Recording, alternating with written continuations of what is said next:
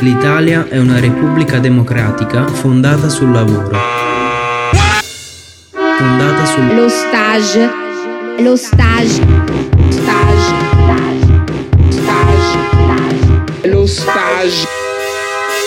Repubblica degli Stagisti.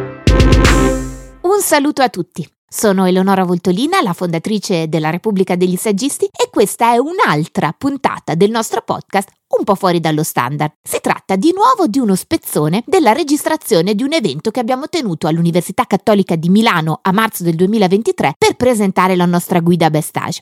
L'incontro era iscritto tra le attività di orientamento promosse dal servizio Stage and Placement dell'Ateneo e gentilmente ospitato in una delle ore di lezione del professor Rosina. In questa seconda pillola dell'evento ascolterete l'intervento di Eleonora Torre di EY, una delle aziende virtuose del network della Repubblica degli Stagisti, che racconterà la parte di Job Hunting Tips contenuta nella guida Bestage 2023, dando consigli e dritte a chi si sta approcciando al mondo del lavoro, sta scrivendo il suo CV o si sta preparando per qualche colloquio. Buon ascolto!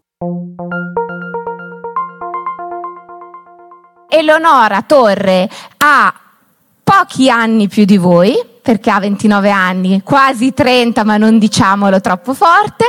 Eh, è appunto Employer Branding and Employee Experience Associate di EY in Italia, dopo, aver, eh, dopo essersi laureata in statale in giurisprudenza e aver preso questa specializzazione in HR Tech Communication, che poi l'ha portata a, eh, a lavorare per altre aziende e poi anche per EY. Ma adesso io a questo punto do la parola ad Eleonora. Grazie Eleonora, grazie Emiliano anche per la presentazione di prima e buon pomeriggio a tutte e a tutti. Io sono molto, molto contenta di, di questo incontro perché soprattutto mi, mi preme molto farlo eh, data ecco, la mia età. Messa, l'abbiamo messa lì perché, ehm, come Eleonora vi ha detto, la Repubblica degli Stagisti un po' va contro ogni tipo di bias, anche quelli che sono appunto relativi al primo approccio no? lavorativo, che è quello dello, dello stage. E, e mira a, a darvi, a trasferire quella che è la consapevolezza. E anche questo è il motivo per cui io ho premuto per eh, inserire l'età, perché l'età ad oggi è un po' considerato un bias nella società di oggi. C'è ancora da, da effettuare, credo, quel tipo di cambio culturale. Però sono anche giovane, come voi, che fate parte delle quelle che le aziende chiamano le nuove generazioni, e quindi sono positiva nel, nel prossimo cambiamento culturale. Come vedete, l'altro bias oltre l'età è la formazione. La formazione, io sono laureata in giurisprudenza, poi ho, sono andata avanti con il percorso sia professionale che eh, poi di formazione e ho deciso di ecco, volgere il percorso altrove. Questo perché una cosa che mi piace riportare da, da parte del nostro talent team di EY questa difficoltà di raccontarsi. Ricordatevela questa difficoltà di raccontarsi perché la vedremo all'interno della guida e cercheremo di combatterla insieme, questa difficoltà di raccontarsi. Come diceva Eleonora, eh, EY è una appunto quest'anno è anche sponsor della eh, guida Best Stage 2023 che, inutile dirlo, vi invito a, a fare download, scaricare. E perché, perché questo costituisce il vademecum, il vademecum dello stagista Avrei voluto leggerla anch'io ai miei tempi, posso dirlo? Perché è veramente qualcosa, è un documento che è utile e che, per ritornare al filo da cui sono partita, trasferi- vi aiuta a trasferire consapevolezza. Eh, come dicevamo, Eleonora ha presentato eh, l'azienda di EY, eh, che si impegna ad essere trasparente nel momento in cui propone il primo approccio lavorativo, che è quello, il primo step lavorativo, che è quello dello stage, dello stage extracurriculare, è il dato bello, bello, mi piace proprio come utilizzare questo termine, il dato di valore è nella percentuale. 75% è la percentuale delle assunzioni che EY ha garantito da quando appunto eh, ha permesso di poterlo raccontare anche alla Repubblica degli Stagisti e il 75% costituisce quel dato di assunzioni dopo lo stage. E per noi è un, un numero di, di, grande, di grande orgoglio. Anche perché, scusatemi se mi infilo, ma la media nazionale è intorno al 30%, Eh. quindi stiamo parlando di un dato che va oltre il doppio la media nazionale. Assolutamente. Quindi eh, il 75% di assunzioni dopo lo stage che si trasformano, si tramutano poi in eh, o contratto di apprendistato, a, a volte anche contratto a tempo indeterminato e questi sono i numeri che parlano. La parola, ricordatevi uscendo da quest'aula, ricordatevi una- due parole, vorrei lasciarvi due parole. Consapevolezza e trasparenza. E eh, EY si impegna, oltre alla la trasparenza che dicevamo prima, anche a mettere lo stagista, il collega, a tutti gli effetti, perché poi è anche un, quello che conta è anche il modo in cui lo stagista viene accolto, perché lo, lo stage, come diceva Eleonora, è un percorso di formazione on the job in azienda e quindi eh, è importante avere gli strumenti giusti. Prima dello stage, la guida, per stage, dopo lo stage anche eh, essere messi nelle condizioni di poter lavorare bene e integrarsi con tutti i colleghi e ovviamente non per ultima la retribuzione. Eh, per questo, in- per garantire questo tipo di stage, in collaborazione con Eleonora e con il talent team, il team di recruiting di EY, ci siamo impegnati appunto a redigere quelle che possono essere le job hunting tips che vedete qui. Eh, cosa vogliono essere? Vogliono essere dei consigli, assolutamente, mirati a fornire quel tipo di consapevolezza che precede il momento clou di qualsiasi ecco, futuro, qualsiasi candidato, che è il colloquio. Il, colloquio, il momento del colloquio parte, parte da eh, un documento essenziale, che è il curriculum. Il curriculum è un po', passatemi il termine, è un po' anche quel documento in cui si fa marketing. Diceva prima Roberto, personal branding. Parte da là, parte esattamente da lì. Il curriculum vitae racconta la propria storia, la vostra storia. Il problema qual è? Il tempo. Il fattore tempo, uno.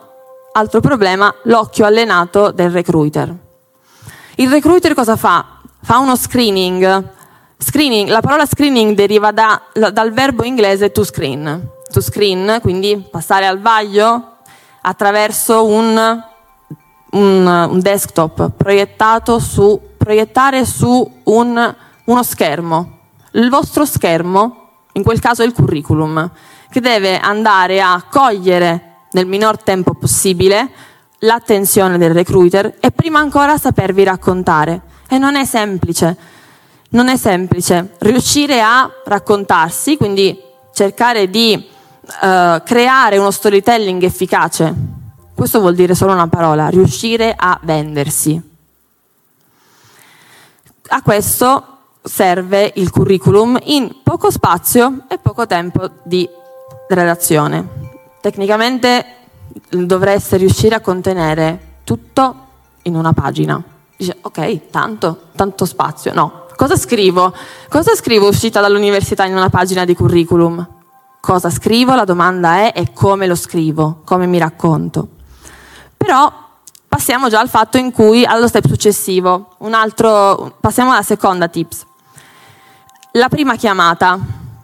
Abbiamo ragionato no? in EY a come potervi trasmettere quella consapevolezza di poter arrivare al, al prim- primissimo step di- che, che giunge al colloquio. Quindi siamo al momento in cui avete redatto un curriculum vitae che ha colto l'attenzione del recruiter e quindi vi ha selezionato e vi, chiama- e vi chiama. Ma sapete come affrontare la chiamata al meglio? Perché molto spesso si fa il- l'errore di vivere la chiamata in maniera passiva, quando invece la chiamata è effettivamente il momento in cui dovete fare domande. Dovete fare domande perché vi basta una semplice job description a cui applicare per sapere tutto di quella professione, di quel team e di quell'azienda? A voi la risposta. Una volta superata la chiamata, si fa, succede, accade, non sempre, però ultimamente molto più spesso, si passa al test online, alla prima prova di approccio, di approccio in cui ecco, bisogna sì far emergere le proprie competenze, le proprie skill, ma anche, per esempio, c'è una parte molto difficile, una, la parte dedicata alle soft skill, in cui vi chiedono di, eh, poter, di saper raccontare come siete riusciti a, per esempio, superare una, una difficoltà. Quindi anche qui, come vi raccontate? Come approcciate al test online? Nella maggior parte dei casi, per esempio in consulenza, in consulenza succede molto spesso, si passa alla, a un altro step, lo step di assessment. Finora abbiamo parlato un po' di mh, mm, presentazione individuale di voi stessi, quindi abbiamo visto il curriculum, la chiamata, il test online, sono tutte attività, sono tutti step propedeutici di lavoro su voi stessi. E l'assessment vi mette di fronte ad un'altra difficoltà, la relazione con l'altro. Perché già a livello di inizio del, della vostra esperienza lavorativa avrete a che fare tutti i giorni con i compagni di team, adesso i compagni di, di, banco, ma con i colleghi, con i colleghi, con i clienti, sarete messi a dura prova. E l'assessment è quel momento in cui è necessario far vedere, far emergere le proprie soft skill. Abbiamo parlato però di vendersi. L'assessment non è il momento in cui dovete vendervi. L'assessment è il momento in cui dovete raccontarvi con affrontare le sfide dell'assessment con autenticità. Non fingete di essere qualcun altro durante gli assessment, perché l'occhio del recruiter è allenato anche in quello. Guarderanno le vostre movenze, però non vi voglio svelare, svelare tanto e troppo, perché troverete tutto, tutte le, le piccole accortezze a cui fare attenzione all'interno delle tips nella guida. E passiamo alla seconda fase. Il recruiter, abbiamo parlato di consapevolezza, conoscete il recruiter? Cosa conoscete del vostro prossimo lavoro? Cercate di documentarvi. LinkedIn è uno strumento utilissimo, a partire dal recruiter. E eh, per quanto riguarda l'azienda, leggete il, il sito, il sito, leggete il blog aziendale, se, il blog corporate se è previsto, documentatevi. Veramente ad oggi siamo pieni di informazioni. Cercate di fare quella selezione giusta delle informazioni che vi servono per arrivare a essere preparati e conoscere al meglio prima, prima dell'effettivo ecco, ingresso in azienda l'organizzazione per cui vi state candidando e la eh, professione per cui vi state candidando. Poi abbiamo affrontato anche il colloquio da remoto, ormai dopo il Covid, quindi dal 2020, eh, il colloquio da remoto è diventata una delle modalità, un po' anche preferenziali, eh, quantomeno prime, dei primi step di colloquio. Ma come si affronta il colloquio da remoto? Lo spazio, abbiamo detto, è limitato, è quello di uno schermo, le movenze, come come vi muovete, come vi presentate. Vi ricordo sempre l'occhio attento del recruiter, anche lì.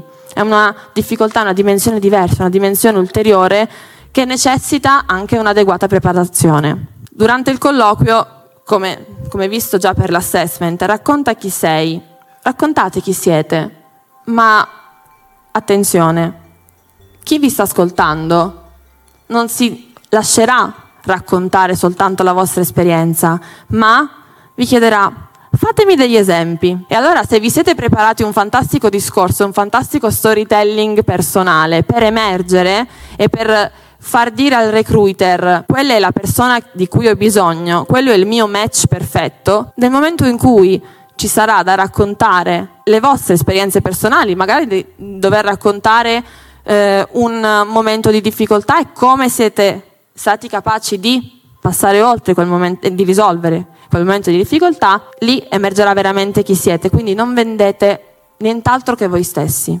Vi tornerà utile nel lungo periodo. Per concludere, sapete che non è soltanto l'azienda a scegliere voi, ma siete anche voi a scegliere l'azienda.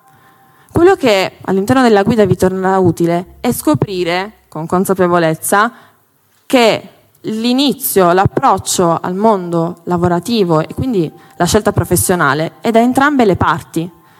Quindi è quello il momento giusto di fare domande. Sfruttate l'esperienza del colloquio. Io vi assicuro, e vivetevela per come, per come, per come preferite viverla, però in maniera autentica. Vi assicuro che vi ricorderete qualsiasi tipo di colloquio avrete farete nella vita. È un momento essenziale quello che vi porterete dentro sempre. E poi rimane un momento, il momento di attesa, dopo il colloquio. Ma cosa faccio? Chiamo? Perché non mi rispondono? Ogni azienda ha i suoi tempi di risposta. Sicuramente prendere consapevolezza anche di questo, fare una pausa su se stessi, cercare di riflettere su come è andato il colloquio come sono andati tutti gli step a cui avete avuto accesso durante il colloquio e poi attendere i momenti giusti, magari ecco, aspettate due, se- due settimane, non sono un tempo eterno, non sono un tempo illimitato, sono un tempo che magari anche per le grandi organizzazioni sono un po' il tempo standard di, di risposta. E voi dite due settimane sono tante, non prendete questa come una regola, però state attenti, piuttosto concentratevi su voi stessi, su come ri, ripensate, rivivete il colloquio e mi sento di lasciarvi una piccola tip personale se posso. Il mio consiglio, proprio perché sono giovane come voi, più o meno, più o meno, però il mio consiglio è accettate i vostri limiti. Voi dite perché? I vostri punti di debolezza, accettate e anzi fatene dei punti di forza. Perché dovete accettarli? Perché dovete saperli raccontare. E anche quello un punto su cui avere consapevolezza che vi permetterà di affrontare meglio il momento del colloquio. Grazie. Oh, qui per chi non sente nel podcast c'è un applauso verso questa conclusione dell'intervento di Leonora Torre che mi sento di condividere anch'io perché mi è piaciuta anche particolarmente quest'ultima tip che ha dato personale, la benevolenza verso se stessi e ehm, il volersi bene pregi e difetti è qualcosa che, che, a volte a tutti noi, a tutte le età, eh, viene meno e invece più noi ci vogliamo bene, più poi possiamo anche diciamo, essere ben voluti dagli altri sia nella nostra vita personale che professionale. Ehi, sono di nuovo io. Volevo solo aggiungere che se avete apprezzato questo podcast, che è la novità della Repubblica degli Saggisti per questo 2023, potete ancora fare qualcosa. Potete innanzitutto fare il follow al podcast e magari anche premere il simbolino della campana che attiva le notifiche sulle pubblicazioni per essere sempre aggiornati rispetto ai nuovi episodi. Poi potete valutare con le stellette la puntata perché questo aiuta il nostro ranking e dunque permette di far sapere che i contenuti di questo podcast sono di qualità. Infine potete ovviamente venire a cercarci sui social, su Facebook e Twitter per esempio, e seguirci anche lì. E poi vi ricordo il sito www.repubblicadeglisagisti.it e fatemi usare questo piccolo spazio aggiuntivo per ringraziare anche i grandissimi Giorgio Bau, che è il sound designer del podcast, e Mathieu Mantanus, che ha ideato e composto la sigla. Alla prossima! Repubblica degli Stagisti